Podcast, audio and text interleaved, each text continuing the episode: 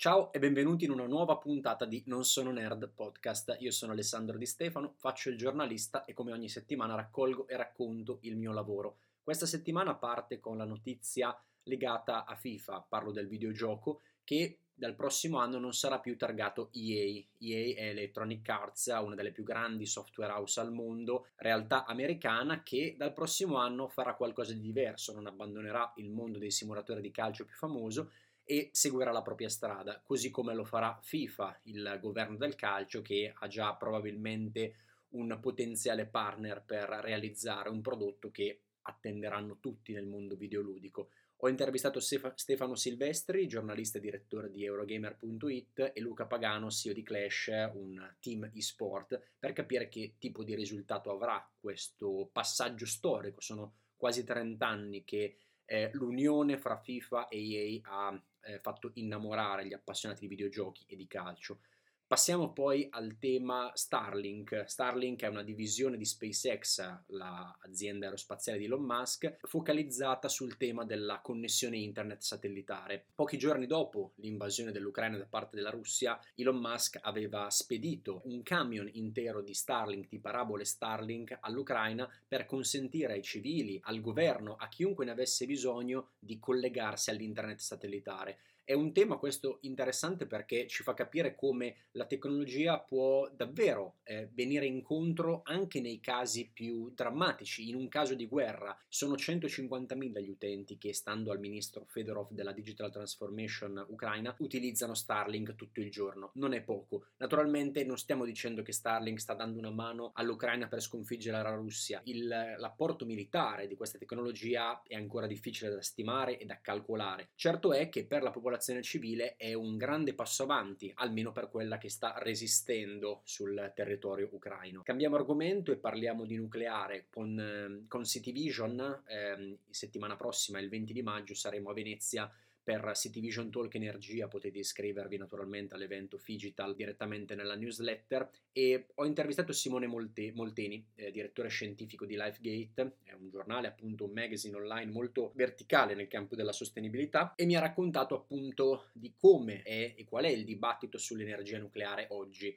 Energia nucleare che oramai in Italia da decenni viene affrontata dal mio punto di vista in maniera ideologica ci sono dei passi avanti dal punto di vista della ricerca ed è eh, molto importante, come ha detto Molteni, che la ricerca non si fermi per quanto riguarda il nucleare. Bisogna rendersi conto che una transizione ipotetica al nucleare, come per tante altre transizioni, eh, richiede molto tempo, richiede grandi investimenti e quindi non è facile neanche ci mettessimo d'accordo oggi di transitare verso il nucleare non sarebbe comunque facile e forse non saremmo neanche più in tempo. Parliamo poi della notizia, di una delle notizie della settimana, almeno per quanto riguarda le criptovalute, il grande crollo di Bitcoin e di tutto quello che sta dietro eh, al mondo delle criptovalute. Eh, sono sorti di nuovo i grandi eh, tifosi dell'avevamo, del ve l'avevamo detto e dal mio punto di vista anche in questo caso è l'ennesima morte annunciata eh, di Bitcoin e del mondo delle criptovalute,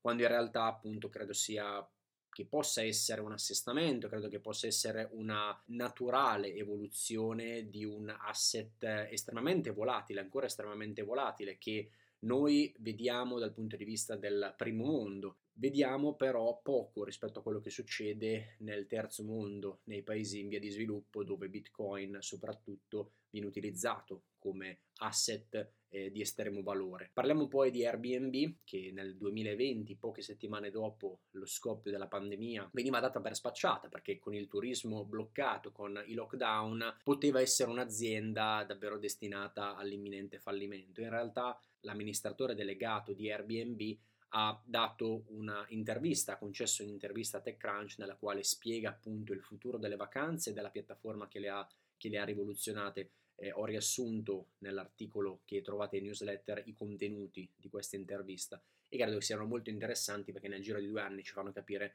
quanto siamo passati dalla eh, morte al, a una sorta di rinascita, a una pivot, a un cambiamento eh, di quello che è stato. E magari chissà sarà così anche per le, per le criptovalute. E poi naturalmente chiudiamo con i videogiochi, ci sono tre recensioni per il mondo Nintendo e per il mondo Xbox, eh, dateci un occhio mi raccomando, fatemi sapere se vi è piaciuta questa newsletter, eh, avete tutti i riferimenti in newsletter per rispondermi, per eh, condividere eh, questo contenuto, noi ci sentiamo la settimana prossima, ciao a tutti!